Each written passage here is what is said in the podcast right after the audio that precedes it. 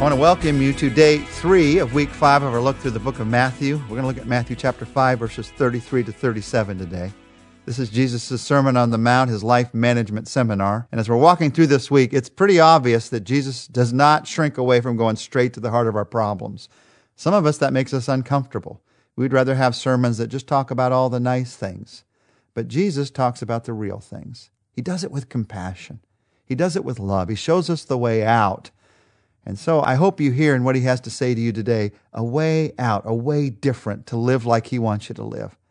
The first couple of days of this week, we've seen how he tells us to deal with anger by making our relationships a priority, how to deal with lust by taking our heart seriously and acting radically. Today, he tells us how to deal with the lies that can make their way into our relationships. In verse 33 down to verse 37, Jesus taught, Again, you've heard that it was said to the people long ago, do not break your oath, but keep the oaths that you have made to the Lord. But I tell you, do not swear at all, either by heaven, for it is God's throne, or by earth, for it's his footstool, or by Jerusalem, for it's the city of the great king. And don't swear by your head, for you can't make even one hair white or black.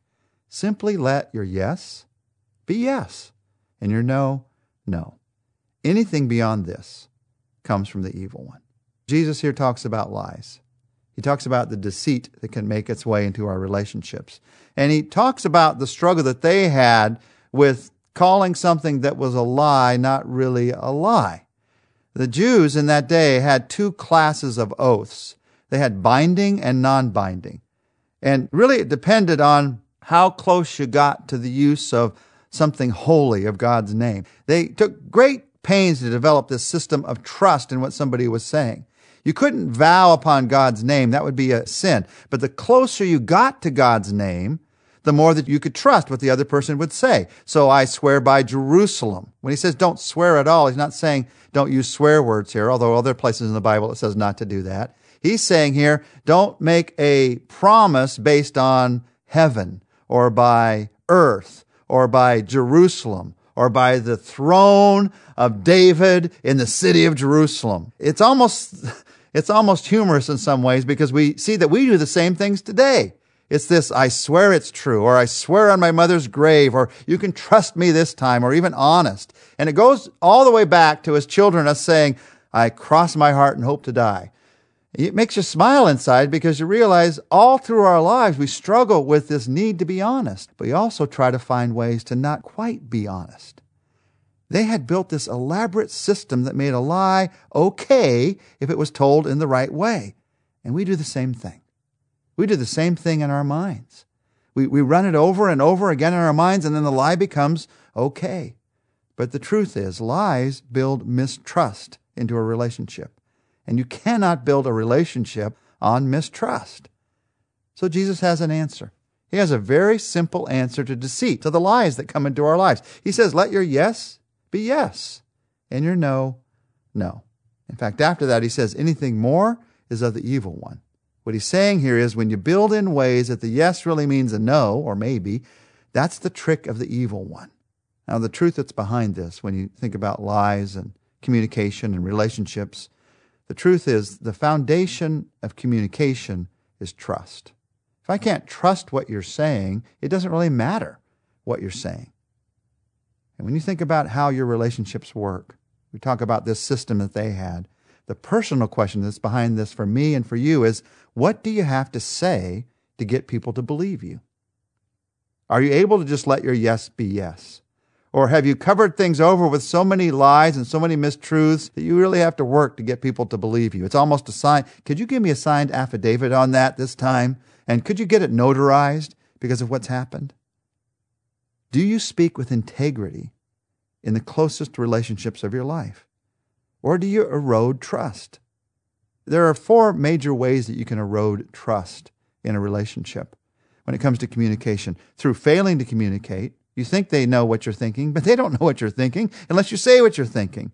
Through lies, which we're talking about right now, mistruths, through flattery, which is a positive lie, always saying the nice thing, never saying the difficult thing, and through broken promises, especially with family. The truth of the matter is, you cannot have high quality relationships without high level trust. Now, let's just think about this together for a moment. The truth of the matter is, All of us struggle with our words. James taught us if anyone was perfect with their words, they would be entirely perfect. So if you struggle with this one, join the human race. The question isn't, do you struggle? We all struggle. The question is, am I going to learn from Jesus how to do it better? Am I going to learn from Jesus how to have stronger relationships? And Jesus says, here's how to do it better. Just be simple and clear. Let your yes be yes and your no, no. Be a person of your word. That simple step will bring a new sense of joy and freedom to your relationships. I'll never forget reading somewhere about a businessman who was asked what the biggest change that had happened in his life since he came to Christ. And he said, It's the way I answer the telephone.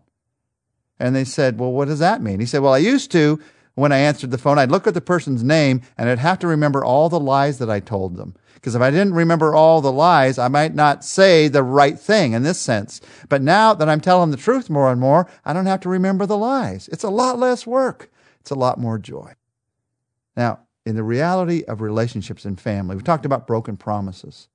There are times when you make a promise. You say to your child, We're going to go to the park after school today, but something happens and you can't do that. Is there a way to deal with that? Of course there is, by telling the truth. Tell the truth. Tell them that something happened at work and you weren't able to go. Don't make up something that makes you continue to look good. It's amazing how even with a six year old, sometimes we find ourselves lying because we want to look good to ourselves and to them.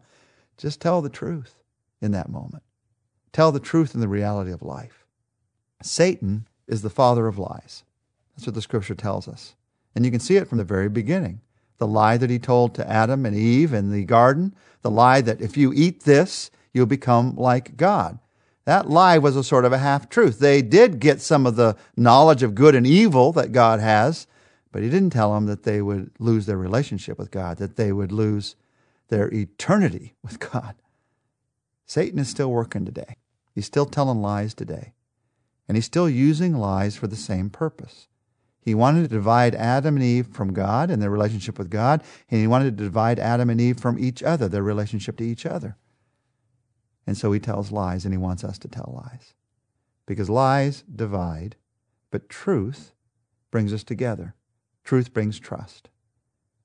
So, as we take a few minutes today to pray together, in prayer, I'd just like to join you in praying, God, help me to be better at telling the truth. Help me to be a person who builds trust in my relationships. If something difficult needs to be said, help me to say it, but with gentleness and with love. If I have to be honest about something in myself, help me to say it with humility. With humility.